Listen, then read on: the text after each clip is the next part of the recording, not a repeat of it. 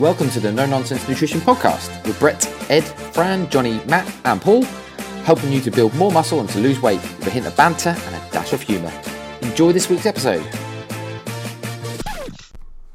Three, two, one, Edward, and we're live. Oh, you sprung that upon me. You sprung it upon me. That's not the first time I've sprung it up on you. oh, I should, shouldn't say that in the current climate with Philip Schofield. it's uh, you know, it's a beautiful story and everything, but like everyone going, "Oh my god, he's so brave!" and like really in this day and age, you shouldn't need to be brave to come out. It should just be like, "Okay, cool," and and that's it. But, that yeah. is a matter of fact. I agree. Mm. It's it is ridiculous that people have to feel like that. However, as like so, yeah, so basically, yeah, I'm gonna I'm gonna agree and say I think that shouldn't even be a talking point, and everyone should be like, so what? Just get on with your fucking life, mate. No one cares. Yeah. Um, but then again, I would say that most things celebrities say because you know I don't I don't really I'm not really the sort of person that likes the concept of a celebrity. Um, yeah, yeah. It'll turn out he's selling like gay dating sites next week or something. And that's like, no, mate. I think if you haven't already, well, if, if you haven't already heard the rumors, which I'm suggesting you haven't, I don't even know if they're rumors, but apparently he's been seeing an 18 year old like boy or something, or some sort of wannabe journalist or something. I don't know, something. Like oh, really? um, don't please don't sue me, Phil. Please, just in case. I just yeah. heard it. I heard it on YouTube. Yeah, um, I'm just just reciting other information. yeah, but um, yeah, and that that's almost another con- conversation to be had in that if this was, I don't know, say another celebrity that came out to say that they are, um, you know, trying to put this in the right context without sounding really bigoted because I really don't mean to be. But basically, if it was another celebrity coming out to say that they'd been seeing someone else, like uh, say a man saying he'd been seeing an 18 year old woman, say like a 57 year old man seeing an 18 year old woman, everyone would be in outrage you know, oh, his poor family and you know, his poor kids and stuff. But obviously, because he's come out being in air quotes brave, it's yeah, like everyone's yeah. just like brilliant, yeah. You know, yeah. oh, don't forget about the fact you've been cheating on your wife for fucking however long. hey, there's no evidence to that. There's no evidence. But like Alex said to me, she says, how does he know he's gay? He's either cheated on it or he's always been gay and lied for 27 years. Well, I, think the latter is what he's suggesting in that he yeah. always knew that he was or something there, but he was also happy with his wife and his family, mm. which is not unbelievable. I'm sure many people can still be happy in a relationship with, even if they don't, you know, it's, so probably you don't have to be intimate, do you? You just well, live with them and be good mates. He was obviously intimate to conceive a child, I'd imagine. Well, yeah, yeah. Unless two. unless he's a turkey baster or two, I don't know how many he has. Um, but I guess even being intimate with a woman doesn't necessarily mean you're you're into it. Um, or maybe it's not as not as simple as that. It's a bit more complex, and maybe he is attracted to women or was attracted to women at some point as well. Uh, who knows? Yeah, I don't even know why we're talking about it on a nutrition podcast. Mate, 20 years time you uh, you could be changing your tune and we could be coming out and we could all be calling you brave and that could yeah. be true. I am well i did i used to have an ex-girlfriend whose dad i thought you were going to say i used to dabble. Oh, i used to dabble a little bit. Um, no that's never happened. Um, not that it would be a problem if it had. However it's just not something that i'm into. Um, but yeah i used to have a, uh, an ex-girlfriend whose dad uh, was no longer with her mum because of mm. same sort of scenario yeah. as in older life was basically well, I don't know if he was if he I don't know how it works. I, I, don't really know the details of it, but whether I'm assuming it's like Philip, where he knew he was gay probably most of his life, but yeah. either was in denial, like internally, or you know just you know a bit like Phil said he was happy, he knew, but he was happy with you know family and stuff. So you know, yeah, no, these things, yeah, you, you, never know, do you? And you only see a snapshot of things, don't you? So no, yeah. and, I, and I'll be honest, like I don't think it's a talking point. As you said, I think the more talking point is the fact that if he has been cheating on his family, that's fucking disgusting. Yeah, yeah. Honestly, there's nothing, there's nothing worse for me than like not that it's ever good to cheat in any way, shape, or form, but when you've got a family and kids involved, and then to do that, like there are far more moral and admirable ways to go about life than doing that type of shit. I know, I know everyone does it as a kid. You know, I did it as a teenager or whatever else you know, I think it's just one of those things really you, you kind of learn and get more experience and you realise how fucking cretinous it is. Yeah, oh yeah, yeah, yeah, yeah. You learn from all your mistakes and, and everything and yeah. But not in nutrition because people keep doing the same old shit and it never works. That is absolutely correct again. That's two things you've said that I've now agreed with you. That's outrageous. This is a first. I think it's never happened again. Um, I was uh, went for my, to my parents' house for dinner earlier on uh, today, and um, we were sat at the table and we'd finished eating and we were chatting away, and my sister just kept saying things uh, that like she just kept walking into jokes. Um, and I was I was quite quick with the with the jokes, and um, some of them aren't really for, for podcast conversation and stuff. They weren't really dinner table jokes, but um, I said them anyway. And um, my sister turned around and said, uh, "Fair play, you've been quite funny and quite quick tonight." So uh, yeah, I mean, That's there must normally- be something going on. It's normally just Alex that says that. yeah, yeah. So, and it's just the quick bit. Yeah. Uh, well, no. uh, To be fair, she'd laugh at you. yeah, yeah, that's at me, not with me though. Yeah. So, so some, there must be something in the water tonight because, uh, yeah, for you agreeing with me and me being quick and funny. And, uh, Oh well. Um, I would like to give the audience an update on my diet. do you have to Yeah, I'm just people want to hear what's my experience. They want to hear what's going on. Um, go for it? Go for it. I just I just thought we'd just chivvy along a bit and a bit little less chit chat because you know the feedback we get on the chit chat is not always amazing. So, Yeah, but only from Tom though. he's a bit of a wanker, isn't he? As well, to be fair. So actually, you can dismiss what he says. so I had, I had a message in the week and um, I Was it from Tom? screenshot it actually. Just no, no, no, not from Tom. No, um, it was from uh, a former client of mine, Jack. Uh, oh, right, uh, here we go. Um, this week's podcast was crap until you came out with the line of the year. Potentially, her dad was grooming her. I just burst out laughing and I can't stop crying. Uh, Wh- When did that oh come crap! out? Uh, it was in last week's. Uh, it was talking about your colleague, I think. And uh, yeah, um, and then he and then he texted saying, "Oh crap! It's better. I've just heard her. I just hear sucking her toes." So when we were talking about the uh, the robbery, the, the guy who broke in was sucking the Oh, the uh, oh shit! Yeah, I was trying to think what colleague we even talked about, but now I realise. yeah, um, and then. Uh, and then he says he was going to uh, put it on the Alexa and play it around the house when uh, when his missus got in. Oh, lovely. I don't know whether he did or not, but uh, yeah, you have to let us know, Jack. Yeah, thank you, Jack, for uh, really enjoying our content. All one line of uh, an hour's episode. Yeah, there was some value in there. I, I appreciate the the message, not the messages, the questions at the end is not been particularly fruitful for for value and entertainment, but it's something. But the uh, the awkward situations, uh, how to the conversation starters. Yeah, they've not been particularly, um, mm, you know. But hey ho. Anyway, we were talking about my diet. Um, I am now the end of four weeks, um, going still quite well. However, this this week I have started to feel a few little kind of a bit a bit more of an increase in food focus and you know the odd odd bigger spout of hunger.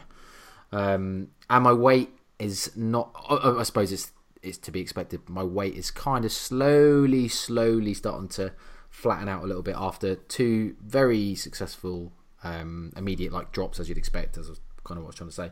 Um, and then yeah, it's kind of sl- slowly the rate is slowing down a bit, but.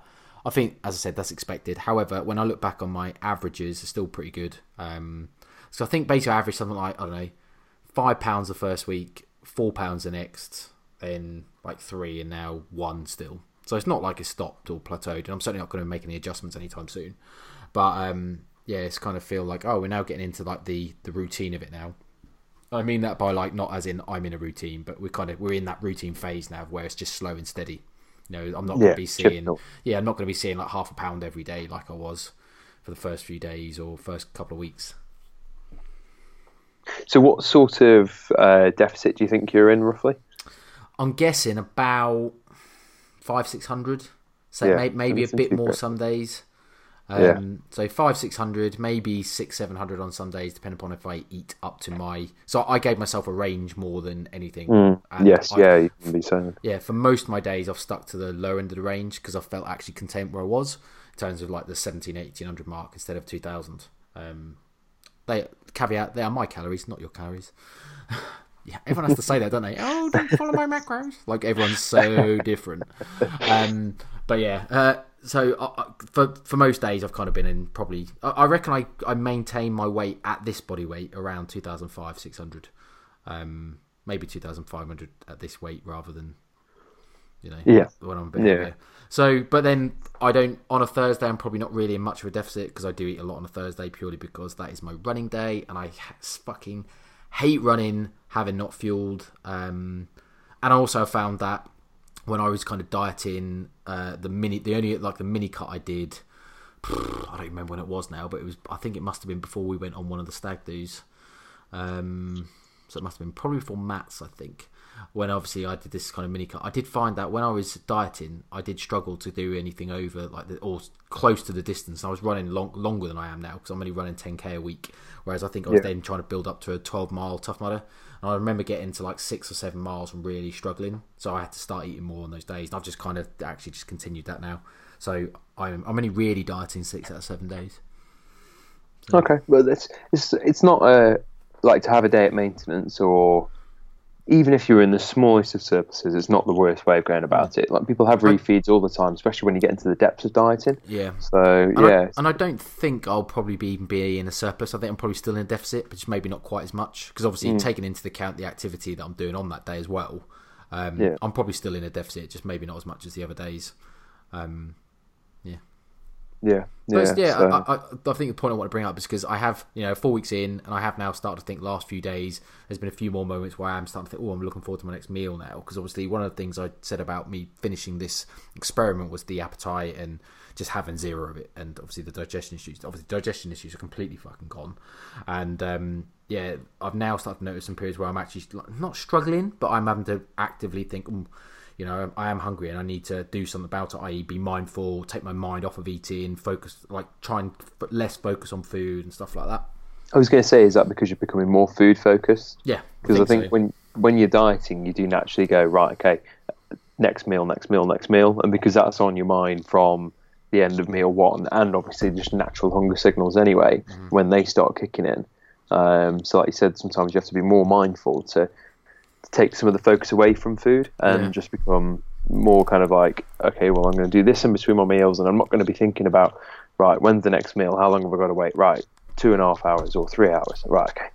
How long now? Oh, all right, two hours twenty-five. like, you, just, you do, don't you? And, Uh, I, and I've tried not to do that purposefully. I think one of the other things that's happened recently as well is I've maybe allowed myself a little bit more food variety. Um, I've kind of given in to a, a little bit of temptation and had like I don't know within my calories, obviously with my calories. So I've certainly not gone over my calories or binged anyway. But I've allowed some of the calories maybe to have as some. I had a Reese's cup the other day and. I don't know. I can't remember what it was, but I've had a couple of like things where maybe the first two or three weeks I was basically having three meals and a protein shake, and I won't. I wasn't really having anything you would consider kind of flexible. Um, whereas the last week I have had a few more flexible treats in air quotes, and I think Yeah. that I don't think that's helped. I genuinely don't. yeah, yeah, I yeah. think like I would it would suit, it would probably be more beneficial if I went back to not doing it. I, it, I, I, I had this conversation with a client of mine last week around um, in her update in a check-in update, but around this like tightrope. It's almost like a tightrope because obviously we know the evidence out there in terms of flexible dieting versus kind of more restraint, um, or flexible restraint versus kind of like linear restraint. So basically being flexible in your choices but still showing restriction around like calories and stuff. That has a way more positive and successful outcome in the evidence base than just basically trying to deny yourself everything. Now, there is also evidence around food variety and hyperpalatability and how that might not be best for adherence. So they almost contradict each other. Does that, Yeah. does that make sense? So, Yeah, ki- so kind of like it, that, it almost creates this type tightrope. And this is the conversation I had with my client. It, it creates this tightrope where you almost have to right try and reduce food variety as much as you can, but not to the point where you feel like you're uber restricted constantly and that does that is a really difficult tightrope to walk sometimes because like well how much can you have or how much can you not have before you know having too much say flexible foods does mean you start to crave more and start to then struggle with adherence more as opposed to how little do you have before you really feel like oh i'm so restrictive and i just i want to binge on everything because you kind of got this restrictive mentality and it just creates binge um, like guilt and restrict cycles again. So it, it's a really really hard place to be sometimes it's so individual as well because I think it definitely depends on the, the personality of the person because some people have to uh, be restricted to feel as though they're on a diet and to kind of get the best out of it. And like I say, if they have a, one little bit, then they have to have the whole pack or everything. And um, and then other people they they they need that variety, otherwise they struggle too much. Um, uh, yeah, so it, it, it is a funny one, and I think sometimes when you just like dib in and out, and if you can do that, and you can have a little bit of something and go right, okay, yeah, that was nice. You know, I'm not going to think about it anymore. Um, I suppose it depends on also the reason why you're having those bits as well. Like if you're really, really craving chocolate, so you have a bit of chocolate, there's a higher chance, I think, of you then going and having even more chocolate, or that's the only thing you're focusing on. Whereas if you just have it through, you know, somebody's giving you something, or you're at work and they've, they've dished out the cake, so you've had a little slither just to kind of join in, you kind of go, okay, yeah, yeah I have had it, um, and, and you're probably better with that than whereas if you're like it's your main focus. Yeah, I've got to get through till Friday so I can have a Reese's cup or whatever, and um, and that's your main focus, and then you have it on Friday. Oh god, that was so nice. Oh, I've got to wait till next Friday till I can have it again. Um, and that's where I think you're more likely to um, fall down. Yeah, I do think it is individualised, or, mm. or, or, say individualised. I think obviously the general um, merits or, or, or kind of like the evidence base applies generally, generically, but yeah. I think obviously everyone's going to have slight differences in their preferences, as you said, in terms of, and that, that just comes down to like knowing yourself, or if you're, yeah. you know, if you're a coach, knowing your client, like knowing where they are. Um, I think also like every diet you can do is different because how many times have you dieted and how many different approaches have you had? Yes, all right. Well, the I approach of being in a calorie deficit is always going to be the same, but sometimes like, I bet if you go back two or three years, I bet you were way, way more flexible than what you're being now. Whereas well, now you're just like, okay, I want to fill myself up, I've, I want I've, to get lots of veggies. I've only, I've only had one diet, and that's lasted my entire adult life. So, but like mini cuts. No, I'm joking. And, I'm joking. You know, you know what I mean. Yeah, no, no. I was just making a joke because everyone thinks he's always dieting. Um, no, no, absolutely. I, I would. I, I think I said this either one of the updates I did, or maybe yeah, it must have been after the experiment, but one of the updates I did in the last few weeks where I said my approach this time, especially with the food variety part and the hyperpalatability thing, has been massively different. So you are right. I would have always been. There's a couple of things. I'd always been very flexible, so I would always allow myself far more foods because I kind of was in the camp of that restriction breeds binge like behavior and guilt and that type of stuff. So like you know the kind of like the forbidden fruit kind of effect. Mm. Um, you know, it's forbidden. I desperately want it. That so I'd allow myself some, um, and that I think did help me a lot of the time with adherence. I think it did help, um, but I didn't realise that actually that was wasn't the only way. And I think like what I've done now with this diet is I've you know I've purposely reduced it, and I think it has helped. I genuinely do think it's helped a lot more. I think it doesn't necessarily mean that I'm going to be like, well, that's the way I'm going to be forever now. Because like I said, I have allowed myself a few more um, hyper palatable and, and bit, a bit more food variety. And although I did say, you know, it maybe might be some of the cause of why I've had a bit more food focus, I don't necessarily feel that's either 100%. I'm going to say accurate. I can't 100% say that's definitely the case.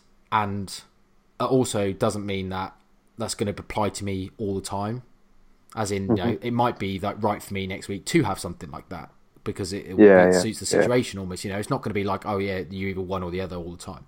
Um, the other thing, uh, the change that I'd made as well, which might be interesting to say, I was always a hoarder. I was always very much a. I know me. I, I know myself very well, and I know that I must have a billion calories at night time. Otherwise, I'm never going to stick to my diet, and I need to make. I can starve during the day and basically have loads at night time. And again, this has very much changed. So I now have way more of my calories. Uh, uh, you know, I said a billion. I might have exaggerated a little bit, just a little bit there. Just, just a bit. um, but I definitely have way more calories now, more front loaded during the day.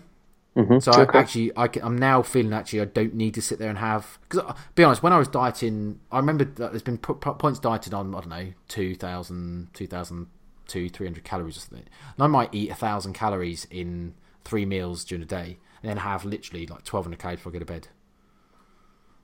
Like, yeah, I, I think it was a bit trendy to do that for a while as well. There's definitely an element of and, doing it for the gram. There's yeah, definitely an element of that. Yeah, but, but, but also I did I used to genuinely believe that that's what kept me adhering to diet, having mm. something to look forward to at the end of the night, and I guess there is something to that, and maybe at the time that was right for me, but now I realise that actually, I, as I say, I can eat three meals a day, and I just have a protein shake before bed, and if I follow some other things like just try not to be too food, food focused, sorry, um, and try not to kind of like have loads of food variety, which like might increase cravings and stuff. It does make it easy for me to go to bed without having a massive fucking flex bowl, two Reese's bars, and a you know, Yeah, a yeah, and, and the fact that you were just eating loads of shit then as well. Um, or sorry, uh, low calorie. Uh, sorry, high calorie, low volume food. Um, the fact that you're having a lot of that sort of stuff as well, that could you know throw up a few other questions and stuff like that. But I think also it depends on where you're at within the diet as well. So like if I think back to um, when I dieted for the competition I did a few years ago, and so I went from being whatever I was like 84 kilos all the way down to 74 kilos. It was only 10 kilos off, but I went from being very comfortable and maintaining my weight, um, kind of roughly where I've pretty much always maintained my weight, down to somewhere which was, you know, very, very far extreme. And what I was doing, my approach, and how I managed things was completely different um, throughout the whole of that process. And I dieted for uh, probably nine or ten months, something like that. Um, just slowly chipping away, chipping away. Then I maintained for a while, and then I just chipped away a bit more. And the last month, my approach was definitely very different compared to the first few months, where I was a lot more comfortable. My body was going, yeah, okay, we'll deal with this. But then when you get down to the point where you're literally starving yourself to get those last few ounces of fat off, um, you, you kind of have to change your approach to make sure your training's okay and, and all this sort of stuff. So, like you were saying then, may your approach change next week? Well, yeah, it may well do. Um, maybe not next week, but maybe in a, a few weeks' time when you're leaner, your body signals are slightly different, and you're feeling different things, your training's starting to suffer, you may start front loading even more, or you may, you know, if, if it's a case of in the evenings you're really struggling, then you may end up hoarding a few more calories. So I think it, it can can really depend on where you where you're at as well. And I think it's probably a good idea to make sure you tell you not tell yourself you believe that you don't have to have the same approach. Like if you're Exactly. if you're a person dieting now, realize that you're gonna have phases of where your calorie amounts change. You have phases where your macros might change. You might have phases where your actual strategy and the things you just said might change. And it's, it's like just be flexible or fluid in that because I think it will help in the long run rather than thinking no this is where it's supposed to be done and, and therefore that's the way I'm going to do it because obviously when that then inevitably can't happen in the same way like the reason we would talk about flexible diet being so key is even if your your your your type of approach if you can't do that that week you might just give in which is you know you you made a joke Ed at the start of this podcast around oh people just keep doing the same things. Ah slim world you know? That's maybe why because people have the strategy of Slimming World, but when they can't use that strategy of Slimming World because maybe they want to eat out and they don't know how to count sins, they then just give in, and that's that's kind of a, a crude but a typical example of like you know being fluid with your strategy rather than kind of thinking like I have to pick one way and that's the only way. Yeah, yeah, and it may not just be different periods of the diet, but it may just be different days. Like if you're going out or something, like you say, you may just end up throwing in the towel and going, you know what, fuck it, I'm just going to eat whatever I like today, um, because I'm going out and I can't track it or I can't do this and this. Whereas if you then change your approach for that week or for that day, then you can accommodate it and still make progress, or at worst, maintain for that day or that week, and then you kind of carry on the next week. Um, yeah.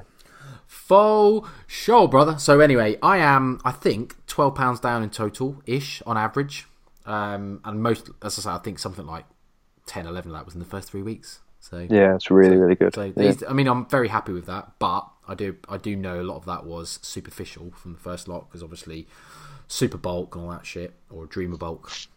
Do you good.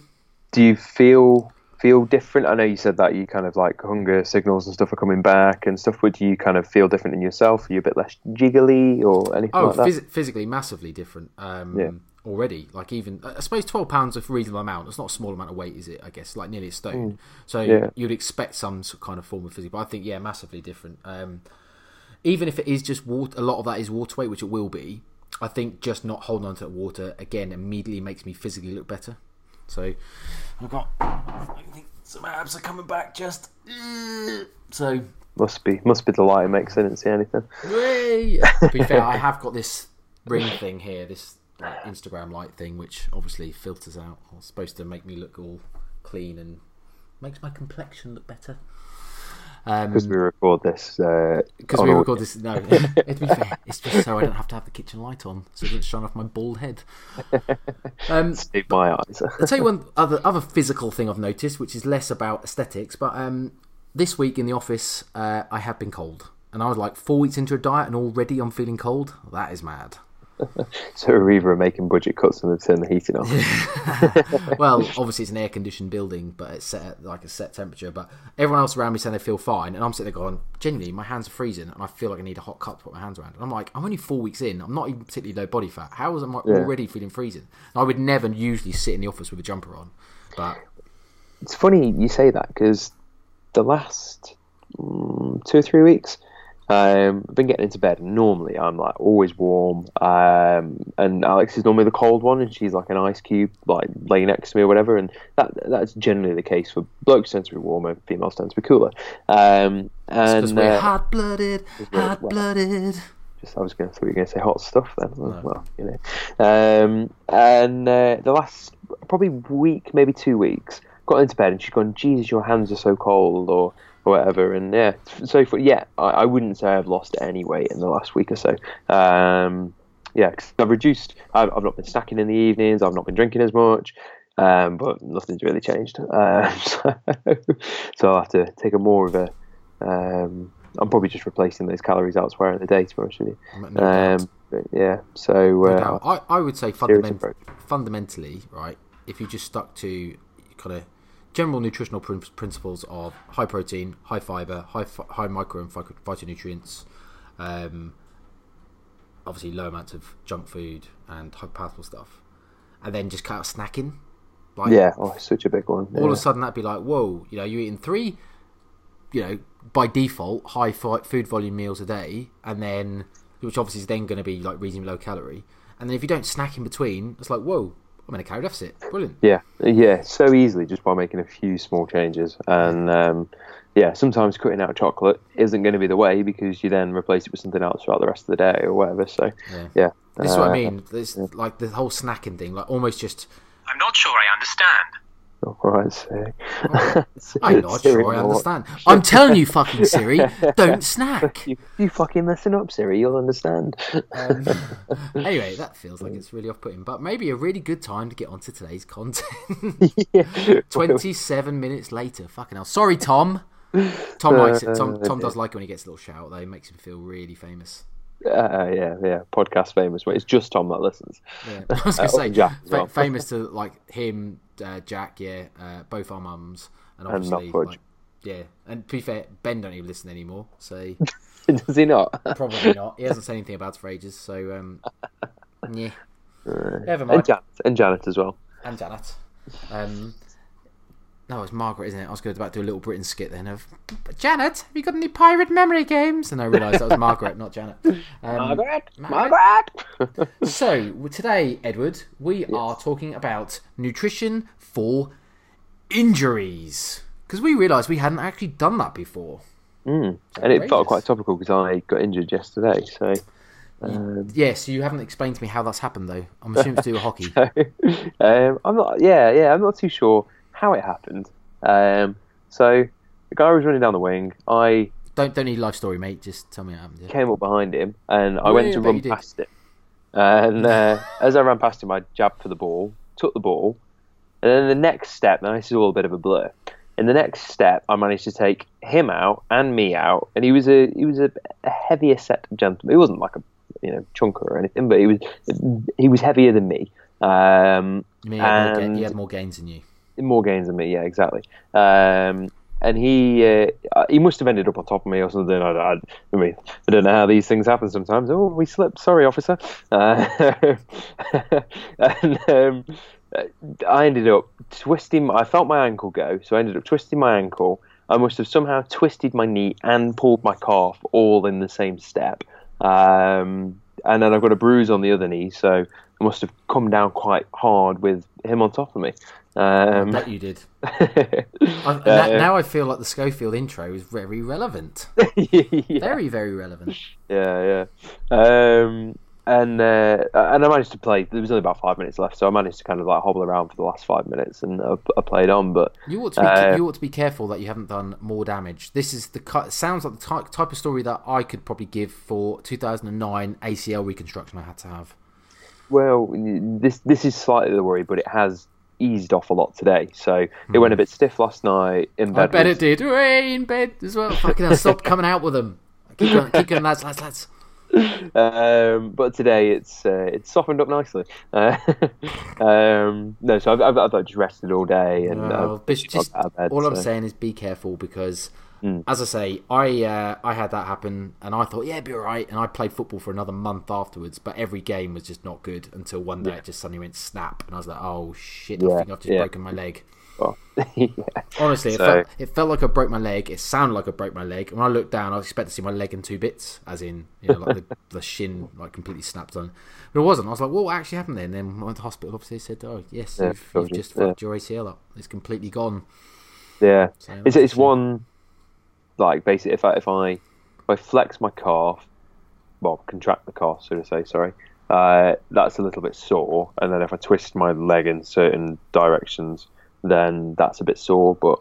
Um, it's eased off loads today, so fingers crossed. I'll be by the end of the week. I'll be fine. And um, Well, I hope you're right. Okay, so Yeah, um, let's explain what might potentially be happening in your ankle slash knee. Then, so um, I guess we would probably be good to say basically what the kind of like recovery stage of your body is, and then therefore we can relate it to how can you maybe affect this with what you eat or supplement with. Sound good? sounds good to me. So, um, people might know this. We're also probably going to butcher this very, very poorly. Butcher it poorly? Is that even a thing? Butcher it well? Is that like an Uh, oxy- Is that like a double negative? Butcher it poorly? Yeah, I think yeah, yeah. Um, Or I could have just said we'll probably butcher this. Butcher, yeah, just butcher it. We butcher this because um, obviously we are not, um, well, physios, Physios, um, doctors. doctors, clinicians. Um, yeah, we're just I- shooting in the dark. We're a bit like Karen right now, aren't we? We're just spreading vicious rumours. A little bit, but I do think there's some element in, of truth. We'll just obviously not do it a very good, or do a very good job of it, or do it very much justice. But anyway, so usually with injuries, the first stage is called the inflammation stage, right? So that's Now, funnily enough, I have zero f- visible inflammation. visible. So Visible. You, you now no longer have any pain, swelling, redness, um, or, or any heat coming from the area, right? A little bit of pain, that's it. Okay, a little bit of pain. Okay. Now, the reason for this inflammation stage is because it basically draws healing chemicals to the injured area. It's very, very, very high level, you know. But as you say, we don't, we can't really say much more because I don't actually know. um, but that's that's basically. You can relate this to basically weightlifting as well. You know, like the soreness uh, and the um, yeah, the acute inflammation you get from uh, lifting weights or any form of exercise really um, is purposeful because that inflammation is actually part of the healing process and part of the adaptation process. So you do actually want that. So obviously this inflammation is good in its in its acute stages. Now inflammation becomes a bit of a problem when it's a bit more chronic. Um, and this goes for many types of inflammation, not just inflammation related to injury, but that's all we are going to focus on today because um, inflammation is such a bloody interesting topic, and I actually want an expert to come on and talk about it. Um, That'd be cool. Yeah, uh, yeah. yeah, I've been chatting, and we might, although I don't, they're not experts by their own self-admission, but we were going to have Rab and Richie Kerwin. So Rabin, the Daz man, and uh, Richie, the health scientist Kerwin, both go on and maybe talk about inflammation. But I think they both said they wouldn't necessarily feel comfortable because it's a complex area. However, Yeah. if they don't, we'll get someone else on that is an expert. Um, but the second stage of this, so after inflammation, is the pl- proliferation proliferation stage, which is basically where like this healing chemicals and they, they they kind of obviously come to the area and then they remove or help remove like damaged tissues, um, obviously give a new blood supply or, or like promote blood supply, and then they build temporary tissues. That's the second stage, proliferation. Um, and then the third stage is remodeling, where it's kind of like exactly as it explains, really remodeled new, more permanent, stronger um, tissue there to replace the temporary tissue. So a bit like when you break your, you, you know, break a leg or, or whatever, you, you kind of get new, softer bone. Obviously, kind of develops, and then that hardens over time. That's a bit like the remodeling stage. So mm-hmm. that's Yeah. kind of like your three stages that are very high level, basic, and probably completely butchered by us in terms of how injury recovery works. Yeah, and like you say, it, that that carries over then to weightlifting. You sort of t- micro tear the muscle. You get slight swelling sometimes, but it's going to be that minute. You're not going to. It's not going to be visible. You might get a bit swole, but that's more blood accumulation. Um, yeah, and then the pro pro It's a pretty hard word, it? Proliferation. proliferation. Yeah. Proliferation. bit tongue tied there. Um, yeah, so that's the kind of things that are, that are going on that you're not really seeing. And then with the remodeling, um, that's when they say, "Oh yeah, you got to tear your muscles to grow them back stronger." Yeah, it's the same same sort of thing, but that's just obviously a lot more layman's way of putting it. So um, yeah, so it can happen for bones, ligaments, tendons, uh, muscles, the whole lot. Yeah, So, I, I think the whole micro tear, tissue tear thing is more of the hypothesis than anything, but we're not going to go into that again because Yeah, we don't yeah. really know. the The idea is, you know, you do something to work your muscles, and then it kind of comes back stronger. That's the idea. yeah, this this and this all happen, and then that Um, happens. Anyway, so um, obviously, I did also already mention that inflammation is critical to like the repair process. So acutely, inflammation is not a bad thing. People hear inflammation, and go, "Oh my god, that's terrible. Should we never want inflammation?" Well, actually, it's it's not true. Inflammation is important in many processes. As I say, Yeah. it's kind of the chronic thing, which is more of a problem. Um, so as we say, do need some, but if you have, do have too much, then there can be some additional damage caused by this inflammation. So it's kind of like you need some inflammation to help the repair process, but you don't want to leave it. I don't. I don't think I can use the word untreated, but I can't think of a better one. But basically, you don't want to let it get too too carried away. And there might be some nutritional things you can do which might help reduce inflammation and maybe speed up the recovery process. So touching on that quickly, I suppose the inflammation part, it, it can also be a sign of other things going on as well. So if you get very, very fast inflammation and very, very swollen, kind of very big, um, then it's probably a telltale sign that there's some serious damage going on as well. Instead of like by the by the evening, it's sort of swollen a little bit and then it eases off. Um, and It- then yeah. no, go on. Sorry. I was going to say, and then if you have it longer term, then there could be again, it's it's a self telltale sign that things aren't healing very well, and again that you probably need to get it looked at. Um, I got hit around the knee with a hockey stick many years ago, and uh, my knee was literally double the other size size of the other one by the the end of the evening. And um, the next day, I went to A and E, and they had to drain my knee because of the excess fluid that was in there. And Lovely. he said the the record that he knew of for a knee to be drained was about 240 mil of liquid, and I drained 230 mil. So I was I was doing well. Um, and this was a big old syringe. When he when he brought it out, I was like, "Ooh, please no." Uh, so yeah, Um. So anyway, yeah. Just I, I thought it was also worth caveating that we are obviously again we're talking about injury specific stuff and we're talking about anti-inflammatory stuff. Um, we're not talking necessarily for training. Um, kind of inflammatory response we refer to through training or any other type of inflammatory response through diet and whatever else. So basically, we're not talking about oh you're eating too much junk food, man. You're you know you're really you know inflammatory foods. No, we're not really necessarily talking about that. But um, cool, right. So one thing you might be able to do to help this, you know, recovery process and, and basically try and stave off too much inflammation is eat some anti-inflammatory foods. We got any idea, some examples of anti-inflammatory foods? so the big one is uh, oily fishes. That's one that you kind of hear of a lot. Um, have your stinky oily fish, and um, yeah, it'll, it'll help. It'll help. Yeah. Well, I suppose, I suppose like you could almost just expand that to like a Mediterranean style diet is generally considered quite anti-inflammatory.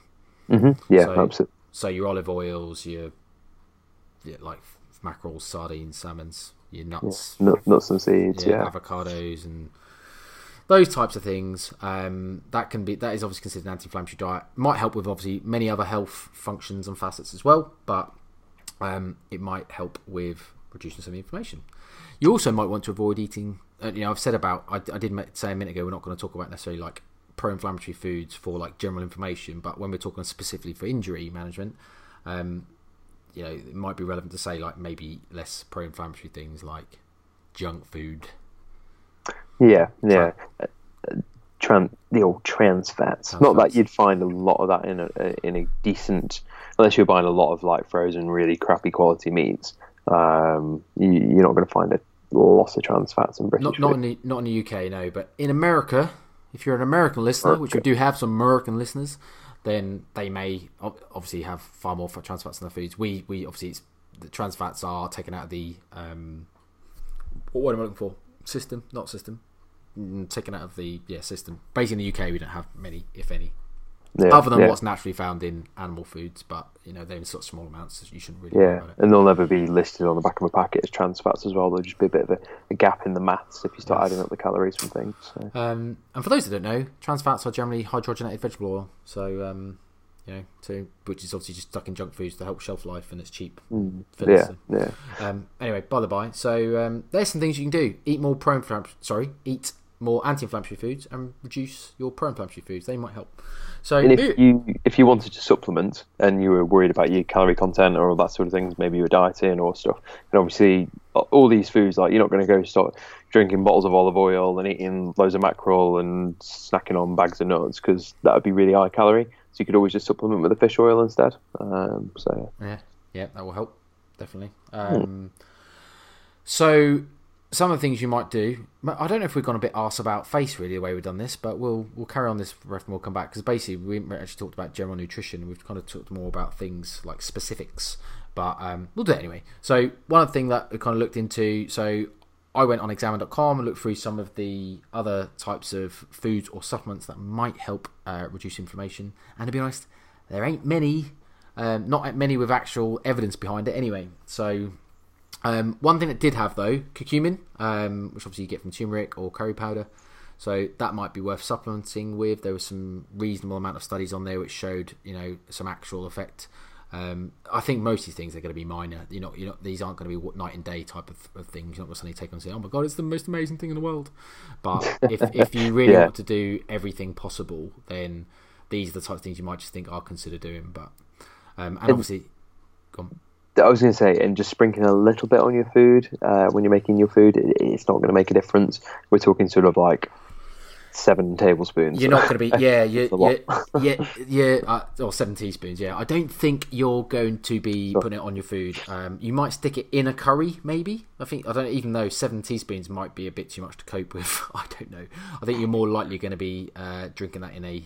Uh, I don't know how you, I think you obviously know like tab- turmeric, turmeric juice or like you know or tablets you can get. Um, you can get them from Holland and Barrett. Yeah, I'm Yeah. sure I've got some somewhere. bet Um, you have. When I, um, I, uh, I I remember hearing about this and you know, yeah, turmeric's really good and all this. And so like way back in the day, I went and bought some from Holland and Barrett and probably spent a ridiculous amount of money on them. Um, and then maybe had one and, and that was it. Yeah. Um, yeah, and uh, I think I think I did it for, for, for gut health because everybody knows so much about gut health, and uh, yeah, it was one of those. But no, you can get it in a just capsule. Um, I'm not sure on the um, the dosage of these uh, these capsules, but yeah, that's that's how you do your turmeric would be capsules. According to examine.com, it was. Uh, oh my god, I haven't got it in front of me anymore. Sorry, I've moved on to another page. It was a lot. It was something like, you know, many, many, many, many. 400 600 milligrams. ish.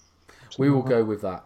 Um, so zinc was another one, but I think most of the research there that showed redu- reduction in inflammation was people that was were people that were deficient.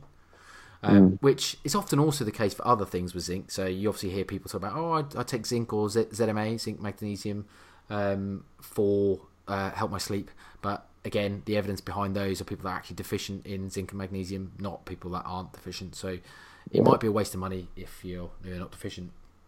Um, and to be honest, that was about it. There was there was some recommendation from bromelain, which you find in pineapple, again, which shows some minor effect on inflammation. So a couple of cups of pineapple a day, which I think does align with one thing Ed says. Some of these things you need to consider. Well, am I going to be eating? I mean, a couple of cups of pineapple um, might be 100 calories, and for some people that might be too much to consider just to try and reduce inflammation. So Yeah, so finding the supplement version if you can. Um, it should be like an extract of it in a dry form or whatever. Um, yeah, but if you if you start doing all these things, you start glugging back the olive oil, you're eating mackerel every meal, then you start smashing back, you know, teaspoon after teaspoon of turmeric and eating a whole pineapple every day. It's it's not going to give you a lot of room for, for anything else. So, other than that, there is there are no special supplements to basically improve recovery. Like we did look into collagen, but I'll be honest. Again, there was like little to no evidence around actual injury um, recovery, um, or even injury injury prevention, like a lot of people might seem to claim. But there was no evidence that I could see. Now, if people obviously know otherwise, but looking through examine.com and, and some of the scholar articles, I couldn't find anything for, for collagen and, and sort of tissue repair or or um, What did I just say? Not repair. What's the opposite? Fuck it's why do I always struggle on Sunday night? I need to take more creatine or more collagen or something that might affect my brain. The, the remodeling. No, no, no, no, no, no. Um, don't worry. Doesn't matter. Important things. Important things. Um, yeah, it's, essentially, you kind of just are then left with you know out, outside of those anti-inflammatory stuff, kind of right. Well, uh, doesn't really leave me a lot as specific to take for injury recovery. So it kind of comes down to like the basics of nutrition. So basically, energy intake is going to be like your first priority because you don't really want to be in a calorie deficit when you're um, certainly if muscle mass and, and and kind of like also like I suppose the actual recovery and repair of tissue as well. Um, you don't want to be in a calorie deficit while that's happening. So a lot of people might think, shit, I am injured now. I can't train as much. I need to obviously reduce the amount I'm eating to, to make up for it, which is true to a certain extent. But you don't want to be reducing it so much that you're in, you know, you know, you're effectively dieting through it because one, it's not going to help improve recovery. It's going to actually dent or, or you know attenuate recovery. What it's also going to do is put you at more risk of loss of muscle mass because when you're sedentary, you're then you know potentially eating less protein. Um, you're going to certainly be less um, sensitive to like muscle protein synthesis through leucine and stuff like that. So it just basically creates this condition where you're at more risk of losing muscle mass. So eh, which you don't really want when you're injured. You don't want to Yeah, be losing your uh, gains. Exactly, exactly. Especially like if a particular muscle is immobilized and you're not moving it. So say you do break a leg or something, um, you know, say you're on crutches and so you're not putting weight on it, things like that. You've got to be really careful. So yeah, having a decent protein intake is massively going to help with that.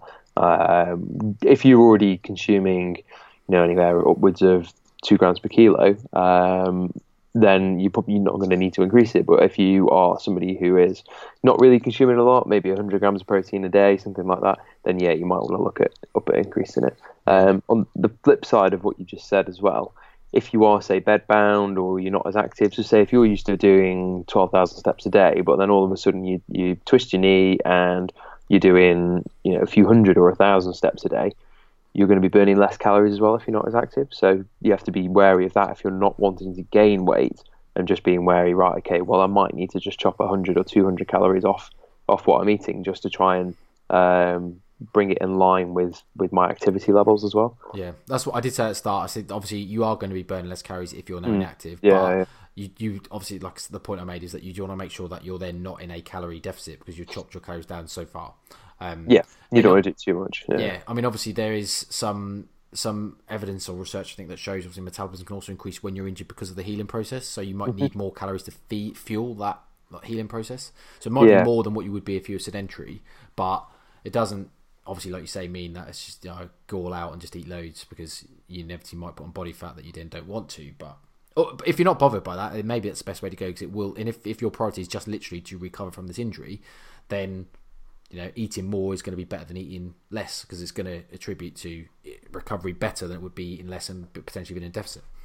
Absolutely, yeah. So basically, what I'm going to do is I'm going to eat like an absolute fat bastard this week, and uh, all the protein, all the food, and uh, all the If fish oils. if that's your priority. Um, so That's the, that's the excuse I'm using. yeah, and I think the thing is, other other than energy intake, so basically making sure you're not in a deficit and eating adequate protein, it's not a lot more you can do because the rest of it, what we would kind of recommend is what you should be doing anyway in terms of having like a balanced amount of dietary fat from a mix of different um, fatty acids. So obviously a good mix of saturated, monounsaturated, and polyunsaturated fats, um, and then just loads of fruits and vegetables. But you know, whether you're injured or not, we'd be telling you that anyway. Yeah, So- yeah, yeah. Exactly. So there's nothing too magic, nothing too special. Um, and then obviously doing any, if you've been given rehab to do by a physio, make sure you actually do it. That's the biggest bugbear, I think, for a lot of physios is nobody ever does the rehab that they give them, and it will help. And make sure you rest as well. Don't go back to things, things too soon. Um, you see that a lot, especially like team sport and stuff. You see it with professional professional sports. They rush them back so so quick. Um, you know, somebody can snap a leg and then they're playing again like eight weeks later. You're like, what? so, um, but uh, yeah, so it's just it's just being smart, being careful and stuff as well. And it depends on the severity of your injury as well. If you've got a little bruise, you know, don't worry about it. But if you have full on like done yourself in, then yeah, take take precautions. Cool. I think um, prevention is the word I was looking for earlier. So Oh. instead of rehabilitation, but prevention, I was trying to think of the word prevention, and I couldn't think of it. Don't know why. But yeah, I think I don't. I don't. I, I probably need to do more research on this to be honest. But I don't know if there's really much evidence in nutrition for injury prevention. Um, I would say a lot more of that is to do with your things like training, um, basically like a- good training plan, whatever modality that is in terms of like what is your sport or what is your actual training for, etc. But basically, not not overtraining. You know, kind of relevant warm ups, um, usual type of stuff you'd expect really to, to basically not get injured. Um, sleep is also a big factor as well in terms of, and obviously this is the same for recovery as well. Like sleep is hugely important to maximise your recovery on anything in terms of training, but also obviously injury um, rehabilitation as well. But there's also some really, I think, I'm sure, and I haven't read this, so I am kind of parroting or repeating this from someone else. But I've heard as well that there is some research showing around how uh, quality of sleep does um, correlate with kind of like you or, or occurrences of injuries. So basically, like I think the studies were done on like pro athletes that had like fucking grueling schedules, maybe NBA players, and um, obviously they're like traveling one side of the country sometimes from one day to the next and stuff, and like having games every other day.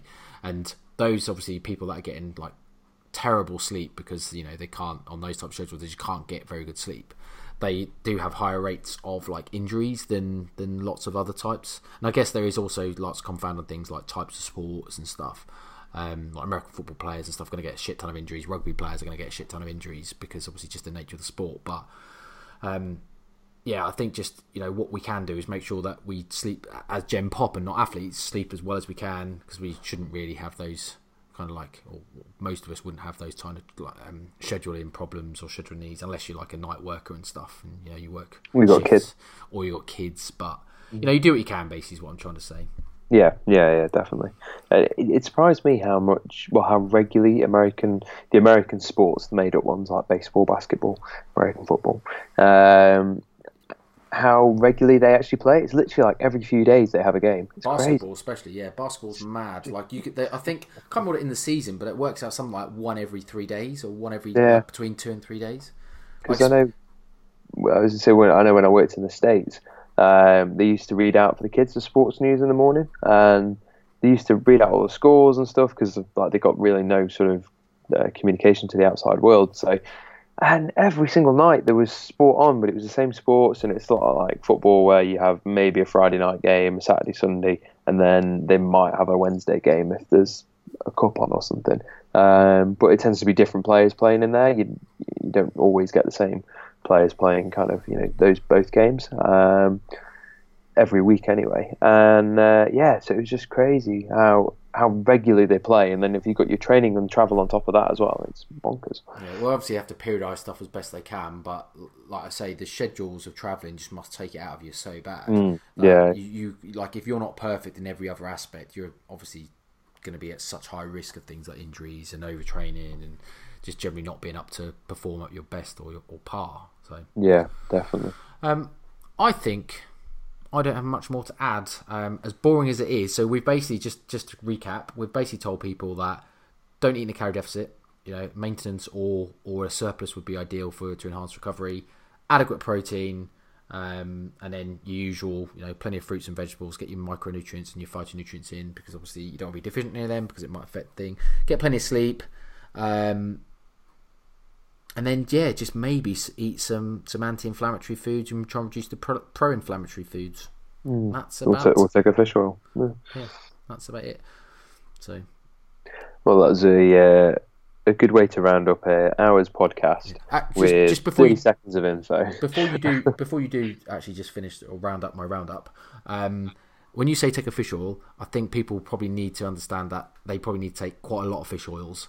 Um, like taking a one gram capsule that you bought at Tesco's is probably not going to do it. Yeah, get it, get it, But get if it. you want dosage, go to uh, examine.com. Um, you probably need to be taking upwards of three, five, six, maybe grams a day of high strength fish oil. So you, I mean, it's the, the grams of fish oil is not really what you're after. It's the um, EPA and DHA that's in them, in them, which is basically what you're actually trying to get, not the actual fish oil themselves. Um, Yeah, if you're buying a cheap sort of fisherman's friend or whatever they're called of they're, boots, they're lozenges, you idiot. no, no, what's the Fisherman, What's the fish? a fisherman's fish friend oil? is a lozenge. Is the, put in your yeah, yeah, yeah. What's the? There's a fish oil fisherman's something or other as well, isn't there? I don't know. But basically, if it's you know if it's cheap, real generic, it's probably not going to be that great, not that not that strong. Um, yeah, go to somewhere like bulk powders and get you know a decent high strength one. Um, I, I, I recommend Promegas from Bulk Powder um, that are high strength and they also have uh, a very high amount of vitamin D in them as well. Okay, so two and one, double But whammy. they, but they Yeah. are like they are like well, if you pay full price, which you normally get forty percent off, but at full price, there's something like nineteen quid for 30, for a month's worth. Oh, so yeah, if we can get them discounted, happy days. Yeah, so it's quite a lot, but yeah, you normally get forty percent off. But I, that's what I buy anyway because obviously it gets both my vitamin D and my fish oils in one go. Bang Boom. it. Right, we're I'm not going to surprised do. vitamin D didn't come up on any of that actually. No, me too. But I guess You know, and anything that I read through, didn't say it at all. But No, I, I assume there's just no actual evidence around vitamin D. I mean, there was obviously vitamin D has been linked to things like again inflammation and stuff. I think in terms of reducing inflammation, but vitamin D is almost like a, a wonder. Um, it's not even a vitamin, is it? It's a prohormone, but um, yeah, it's, it's a wonder supplement and does everything. So everyone should always be taking the vitamin D regardless. Especially in us, In the in the, in the yeah, especially us in the northern hemisphere where Mm-hmm. we don't get enough sun. Well, in between gales today, it was beautiful for about an hour. Uh, Oh, well, probably still not getting a lot of vitamin D though. Um, no, on, on not when I lay in bed all day. on, on this type of subject, um, we did have uh, a request, not for the podcast, but from one of our followers, Chelsea, um, who is a fantastic physio, and I have shout, shouted about her actually before because she helped me with some, um, I remember, yeah. yeah, with some with some hip issues I had and some knee issues. Um, but she did ask whether we had done a um, any posts or anything on supplementation for health. So I thought maybe we could- we've probably done a podcast on it, but I thought maybe we'll do another recap on stuff. So it's another content Sounds for good. another week. Yeah, yeah. Not that our listeners Remember need to that know one? that now. Remember that one when we're struggling next week? We we don't ever struggle. right. On that note, we're not going to do these silly questions again. We'll save them for another week. Um, we probably have got a guest on next week, um, a returning guest. I'm not going to give away who it is, um, but we'll save them for them. I'm not going to give away the gender. What is it? MMMX for gender neutral? Uh, yeah, I don't know what you're talking about, but okay. Instead of like a Mr. or a Miss or a Ms. Um, it's I think they call it MX. There's one of the female clothes companies. They address all their emails apparently MX. And it's gender neutral to be inclusive. Well, bloody hell, didn't know that, did I? Yeah. Listen to you every day. Yeah. Well, if we finish it now, we're under an hour, so go, go, go. Bye. See ya. Thanks for listening to the No Nonsense Nutrition Podcast. We'll speak to you all next week.